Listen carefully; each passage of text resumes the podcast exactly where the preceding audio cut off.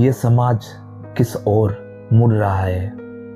तलाक क्यों इतना ज़रूरी लग रहा है? बंधे थे जो बड़े प्यार से सात फेरों में, उन्हें आज एक दूसरे का साथ भी क्यों बेजार लग रहा है? जिन आँखों में कुछ साल पहले झलक रहा था बस प्यार, आज उन्हीं आँखों में क्यों झलकता है अहंकार?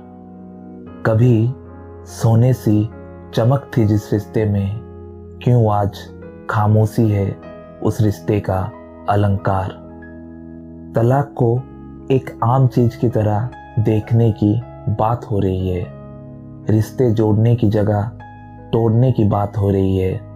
और हैरानी तो इस बात की है कि ये विचार एक बड़ी आबादी को सही भी लग रही है। माना कुछ रिश्ते बुरे हो सकते हैं, जिन्हें तोड़ना ज़रूरी भी लगते हैं। पर उन रिश्तों को एक मौका देकर तो देखो, शायद वो खास इंसान और आपकी ज़िंदगी दोनों सुधर सकते हैं।